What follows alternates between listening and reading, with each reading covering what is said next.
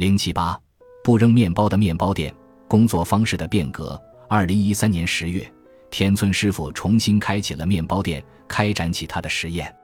仿照 Gregor 的做法，田村师傅决定首先将重点放在原料上面。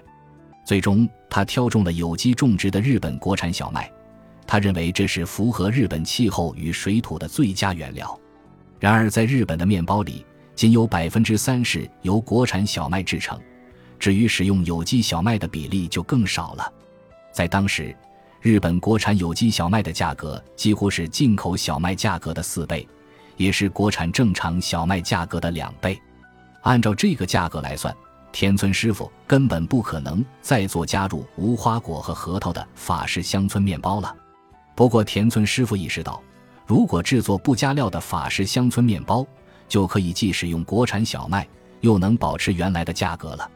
于是他决定将店里销售的面包种类压缩到两种，其中一种便是不加料的法式乡村面包。这样计算下来，总算是有些利润空间了。为了找到理想中的有机小麦，田村师傅前往北海道石胜地区，拜访了农夫中川太一先生。中川先生从不使用人工化肥，而是使用绿肥滋养作物。当两人见面时，他向田村师傅讲述了自己改种有机小麦时所遇到的种种困难，他甚至还做了一个噩梦，梦到发现自家田里的麦苗一夜之间全都枯死了。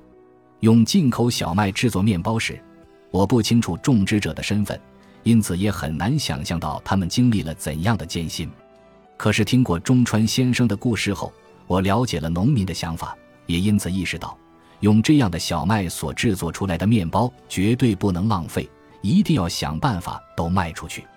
田村师傅按照起初的打算烤制了不加料的法式乡村面包，在这一过程中，他发现了一个意想不到的好处：这种面包的保质期居然能长达两个星期。接下来要着手开展的实验室工作方式，由于减少面包种类，并不再给面包加料。田村师傅的工作时间已经大大减少。为了进一步缩减工作时间，田村师傅选择像 Gregor 那样使用冰箱发酵面团。为什么使用冰箱就能够缩减工作时间呢？因为如果不用冰箱，在揉好面团后等待发酵，则至少要在四到五个小时以后才能烤制。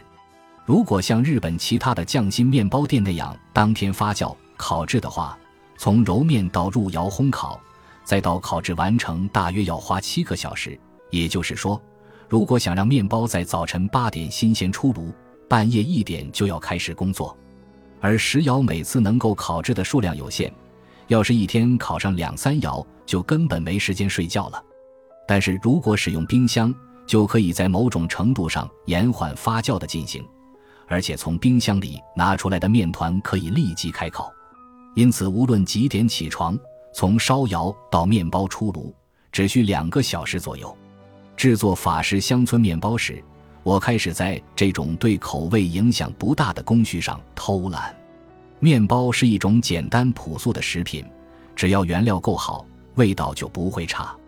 于是，田村师傅的工作时间变成了凌晨四点到上午十一点，缩短到七个小时左右，变为了原来的一半。过去大约需要十个人工作的店面，如今的规模也大幅缩小。他将店面的数量减少到一个，并且每周只在周四周五、周六这三天的下午营业。员工也减少到只剩自己和福美两人。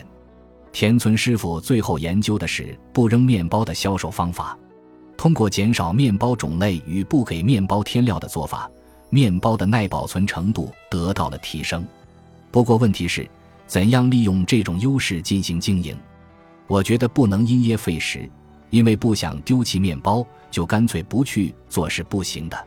这样首先是没生意可做，而且我也想让更多人吃到自己用心制作的面包。我的目标就是不扔面包，享受工作，最好还能赚上一些钱。如果我不亲自实践，可能不会再有别人会这样做了。为了实现目标。田村师傅想到的办法是通过网上预约的方式进行定期销售。面包店在休店的日子里也有两天接受预约。田村师傅会将面包烤好，送到预约的顾客家里。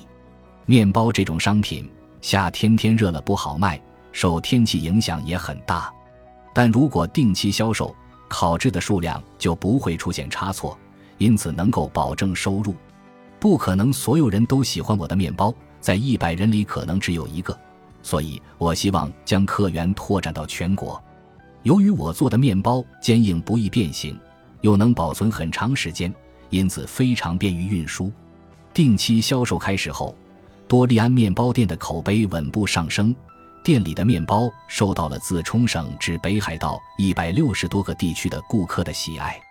为了确保店里的面包能够全部售完，田村师傅还想出了一个接力销售的点子：新鲜出炉的面包首先会放到厨房外的桌子上，旁边摆放收钱箱，进行自助式销售。位于广岛市中心的店铺里的面包，如果卖不出去，就会拿给当地的流动蔬菜小贩或是火腿店进行销售。店里的面包在不同的场所各自卖掉一点点，总是在不知不觉间就销售一空了。田村师傅笑着对我说：“本集播放完毕，感谢您的收听，喜欢请订阅加关注，主页有更多精彩内容。”